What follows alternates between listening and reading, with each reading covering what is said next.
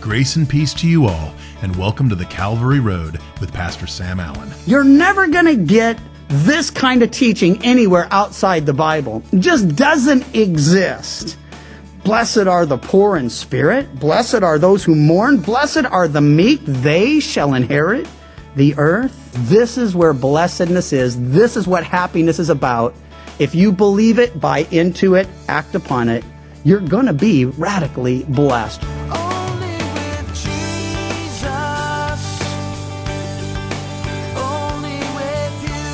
Today we conclude the message Radically Blessed. As Pastor Sam guides us through the heart of the Sermon on the Mount, we learn what Jesus' priorities are for the lives of his followers, where you and I will truly find a blessed life. Let's listen in. Blessed are those who mourn, for they shall be comforted. This simply speaks to us about recognizing my own depravity, my own sin, the, the desperateness of my situation, and beginning to mourn over it. When I realize I have no righteousness of my own, when I realize sin's damage and devastation, when I recognize that the sorrow and suffering, not just that I've experienced, that others have experienced because of my sin, it causes me to mourn. And when I see Jesus crucified and hear those words, Father, forgive them, they know not what they do, it really causes me to grieve. And God says at that moment, hey, blessed are you who mourn. Blessed are you who grieve. Not just because you got a hard life or you've had some hard knocks, but because you realize your spiritual depravity. And you mourn and grieve over the, the sin and the suffering and the sorrow the death that sin brings. It was used, by the way, this word for mourning of those who grieved in the Old Testament over sin, over sorrow, over death. But in a real way, not just physically, but spiritually, he's saying this will be the result of seeing ourselves as God sees us, with no righteousness of our own, with nothing with which we could stand before him. It causes us to grieve, and here's his promise. They shall be comforted. When I grieve for my sin, when I confess my depravity, when I ask forgiveness, he not only forgives, but comforts me. He not only forgives, but comforts me. Then he says, blessed are the meek. And I think I already mentioned it. You're never going to get this kind of teaching anywhere outside the Bible. It just doesn't exist. Blessed are the poor in spirit. Blessed are those who mourn. Blessed are the meek. They shall inherit the earth. And I want you to see there's this beautiful progression developing as we see the poverty of spirit, as we're humbled by it, as we mourn as a result of it. And that brings a true meekness and humility before God and man. He says once again, hey, that is a state of blessedness. Now Moses had this experience, called by God, separated to God. He had a desire to serve God and, and he went out at one point in his own flesh and he tried to do the work that he thought God had called him to you know, be a mediator among men. He didn't really get it right. He actually killed a guy. It was never God's plan. So, so Moses ends up spending 40 years, for those of you who've been working on your degree for four, six, eight, you know, whatever it's been, here's, here's some hope. Moses spent 40 years getting his degree. It was a BD, back of the desert degree. And, uh, he, he took all that time to just learn that he couldn't do on his own and in and of himself what only God could really accomplish in and through him. And so first 40 years in Egypt, then 40 in the, the back of the desert. And then he comes when he's 80 years old and he's kind of burnt out and he's like, Lord, I'm not really much of a talker. I'm not really looking for a job right now. I'm tending sheep. Couldn't you get somebody else? And you just got to read the story. It's amazing. But after God uses Moses mightily, we get this testimony. Moses was the meekest man that ever lived. Now, if it weren't for my great respect for scripture and, and its integrity, I'd have problems with that statement. And here's why. Moses is the one who said it, you see. And, uh, when anybody says, hey, here I am, meekest man who ever lived, you gotta wonder about the guy. But it was a true testimony, at least up to the point when Jesus came on the scene. And Jesus says, Come to me, all you who labor and are heavy laden, and I will give you rest. Man, if you're working hard, laboring for the Lord, trying to do the right thing, and, and you're just burning out and bummed out, overwhelmed, he says, come to me and I'll give you rest. And then he says, Take my yoke upon you and learn of me, for I am meek and lowly of heart, and you will find rest for your souls. In the first case, just come, he says, and I'll give you rest. And then he says, yoke yourself together with me, learn of me, and, and, and I'll give you rest again. Here's the picture. Nothing could be more frustrating than trying to do the work of the Spirit in the energies of our flesh. If you want to fail, I guarantee you will. Try to do God's thing your way or with your energies or your plans. It is a prescription for failure. But when he says, yoke with me, Hey, first of all, if you're yoked, you're not going to get far from him. That's a good thing. And if you're yoked, you're going to be working alongside of him. That's a wonderful thing. And if you're yoked and not getting far from and working alongside, there is going to be abundant fruit from your life because Jesus never plows in vain. He never plants in vain. He is always working and he's always accomplishing what he's seeking to accomplish. So, so here's the picture. I, I realize God's present and I realize God's holy and it breaks me. I, I experience that poverty of spirit that, that causes me to mourn over what I am apart from Him. And that brings me to a true meekness. Now, if you're confused about meekness, because many of us associate meekness with weakness, you need to know the word cannot mean that and never did and never will. It's actually a word that would describe power under control. That's our Lord. I mean, they spit in his face and plucked out his beard and, and nailed him to a cross. And at any point, hey, he could have called legions of angels down to just destroy them. But he submitted himself to the cross for your sins and mine. He had all power, but he wasn't going to use it as we saw in his temptation for his own protection or provision or, or any of that. No, he was only going to do what the Father sent him to do. The, the best picture I can give you apart from the cross, and nothing can come close to that, would be the picture of an unbroken horse. I don't know if you've ever seen wild horses. We used to live on Bruce Road before all those houses were built. There were hundreds of horses running wild out there. And, and, man, it is wonderful to just see the, the power of those horses free and running wild. But a free and, and wild horse, while it may be powerful, isn't very useful.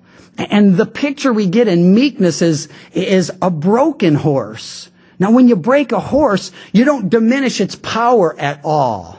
What you do is, is you focus that power so that the horse is now useful and productive. And that's exactly what God wants to do with us. He wants to take anything and everything He's already birthed in us and planted in us and, and all the potential of our lives.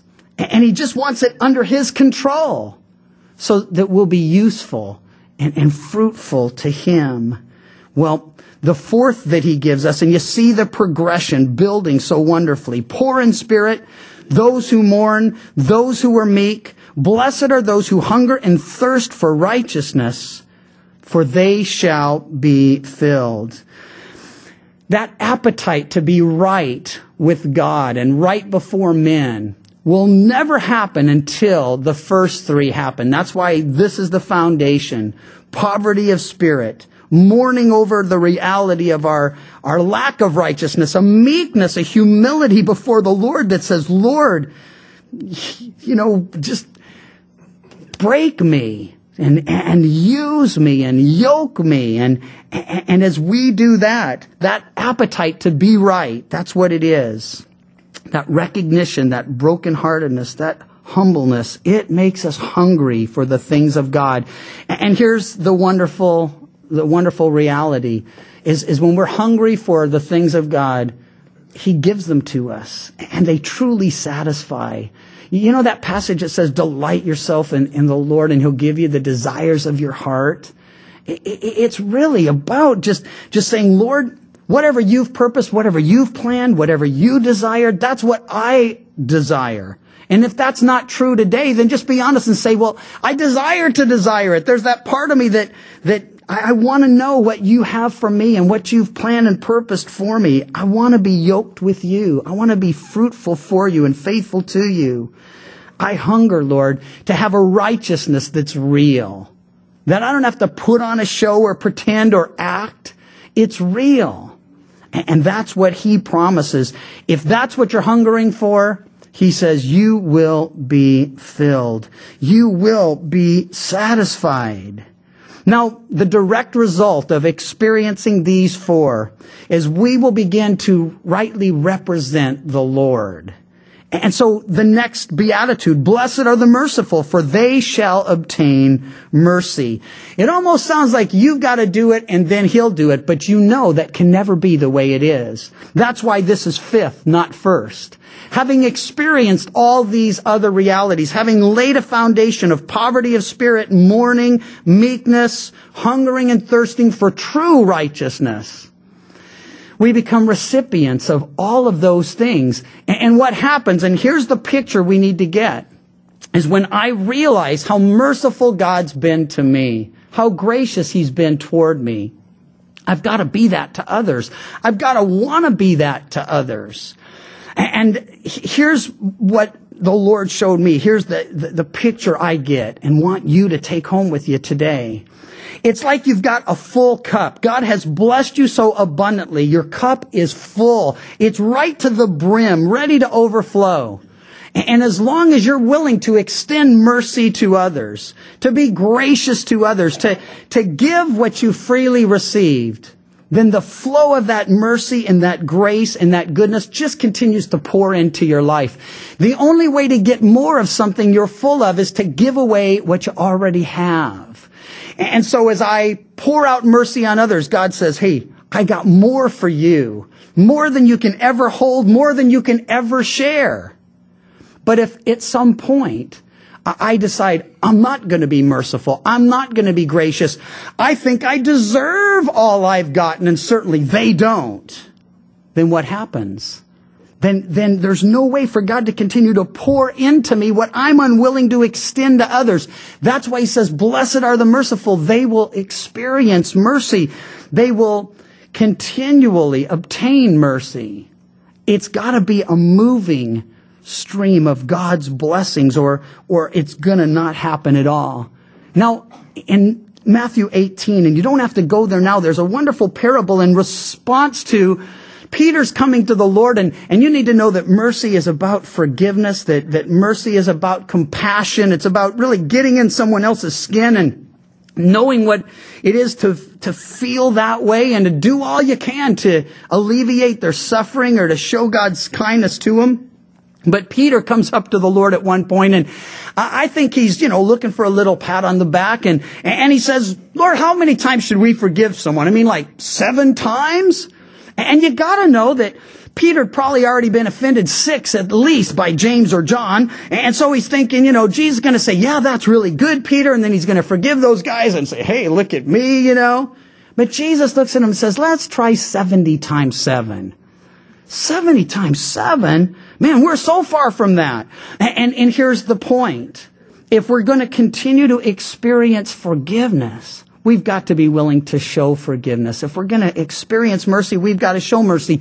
That's why so many Christians get to a place where they're like, I just don't know if I can be forgiven. You know the Bible says you can. And, and it says if you confess your sin, he's faithful and just to forgive you and cleanse you. And so you know the scripture and you claim that promise, but you say, I just don't feel forgiven. Well, what's the problem then? Oftentimes it's like we're just not willing to forgive someone else or to extend that mercy to them. And so though we never really understood it or, or made it, you know, had it crystallize in our minds. Inherently, we know, I can't keep saying, forgive me, but don't forgive them. Grace for me and judgment for them. There has to be that willingness on my part to extend to others what God so freely gives me. And so, blessed are the merciful, they shall obtain mercy. Blessed are the pure in heart, for they shall see God. Pure simply means here undivided, uncompromised, single-mindedness toward the Lord and toward who and what he is and what he has for us. It's that, that desire to obey the greatest commandment, to love him with all our heart and soul and mind and strength. A heart that's not divided, a, a life that isn't divided, compartmentalized. And we live in a very dangerous generation where if you've been in college recently, and, and, hey, it's not even college, it's the whole medium bombardment. We're, we're taught that it's possible to be against something over here and still okay with it over here. That, that you can think something's totally wrong for someone in some situation, but okay in this situation. We'll talk more about that in a moment. I want to tell you that is the furthest from pure in heart.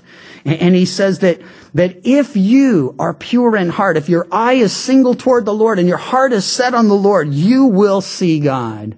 You'll see him in the circumstances of your life, in the trials, the tribulations, the situations, and you won't say, where's God? You'll say, Lord, what are you doing in this situation? How is Romans 8:28 gonna come to pass here? I don't always get what God's doing, but I know he's doing something and it's good. And it's righteous, and it's pure, and it's holy, and it's worth proclaiming. Well, Blessed are the merciful, the pure in heart. Blessed are the peacemakers. There in verse 9, for they shall be called the sons of God. Now listen, here's God's peace plan. We live in a time in history where lots of people are suggesting, I've got a solution to the problem of the Middle East, or the problem in Belfast, or the problem down in, in uh, Bolivia, or, or somewhere else, wherever there's problems, Colombia. Here's God's peace plan.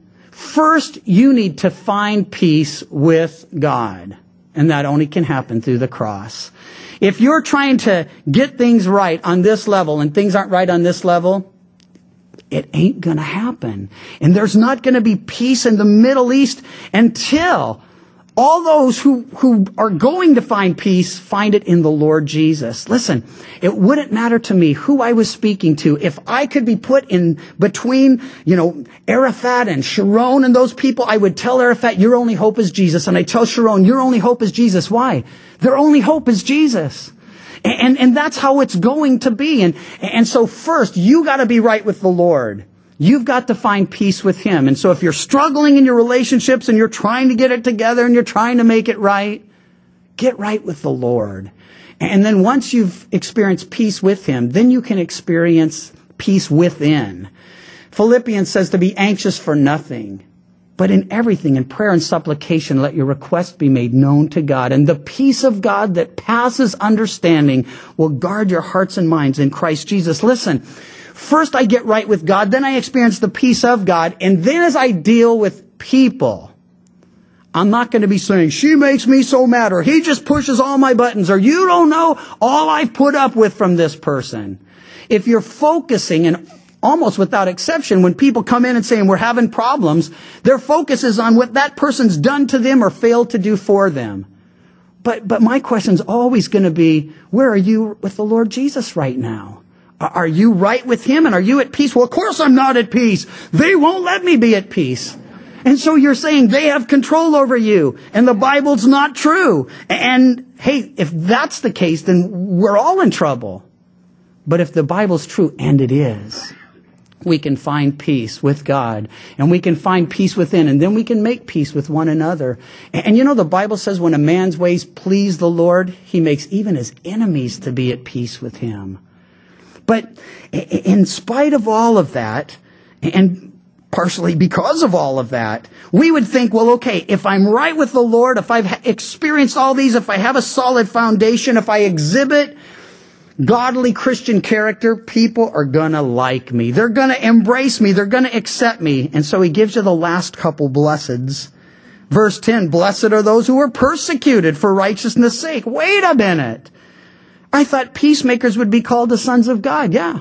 You may be, and that doesn't mean they'll like you. They hated him and crucified him, and he was the son of God. And by the way, he says, if they hated me, they'll hate you. Don't be shocked. Don't be surprised. Don't be caught off guard. Blessed are those persecuted for righteousness' sake. Theirs is the kingdom of heaven. Blessed are you when they revile you and persecute you and say all kinds of evil against you falsely. Keyword for my sake. Rejoice.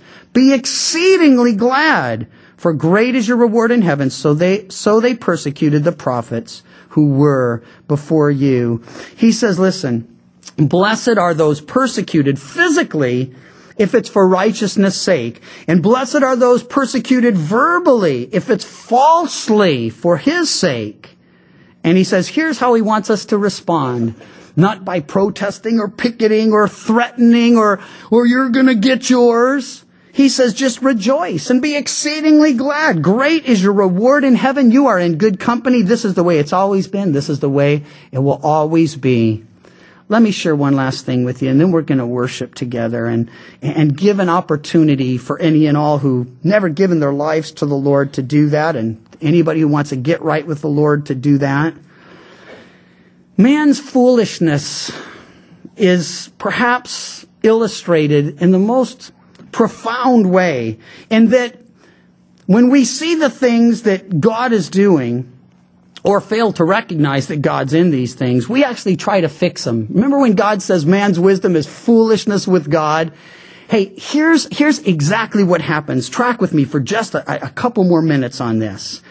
Poverty of spirit. We look at that, we don't say, blessed are the poor in spirit. We say, man, you need a self-esteem seminar. And I can sign you up and you can, you can overcome this poverty of spirit self-esteem seminar. Blessed are those who mourn. No, we got medication, mood elevators for such problems. You're down, you're bummed. You're always talking about how, how you're nothing and, and only God. No, listen, it's not medication and mood elevators we need. It's that recognition that, that mourning for our sin is right in the sight of God and the blessedness comes as He comforts us. Blessed are the meek. You know what the world says to that? Assertiveness training. You ain't gonna let people step on you, walk all over you. Blessed are those with a healthy appetite for righteousness. Our world challenges that idea with situation ethics and values clarification and says this whole idea that there is a righteousness, a standard, and that you can attain it no matter how you do it. Foreign to them. Blessed are the merciful, the forgiving. What does our world say? Sue them, divorce them, take them to the cleaners, get even, teach them a lesson. Blessed are the pure. Hey, our media challenges that statement every single day. And, and as bad as fiction was on TV, now we have reality TV. And if there's ever been anything that would make me think this thing should be dropped off a cliff, it's reality TV. I mean, reality is bad enough. You don't have to see it on TV. Blessed are the peacemakers, pointing people to Jesus, growing in Him. How does our world deal with that? They picket, they protest, they trust in politicians to bring peace. Blessed are the persecuted. Jesus says, I send you out as sheep among wolves. I remember Gayle Erwin saying, there's something wrong when we begin to train attack sheep, when it's Lambo and the, the sheep are as dangerous as the wolves. But, but my point is this. There are two ways to deal with these realities. One is to believe the Lord and trust the Lord and experience true blessedness, lasting happiness, abiding contentment.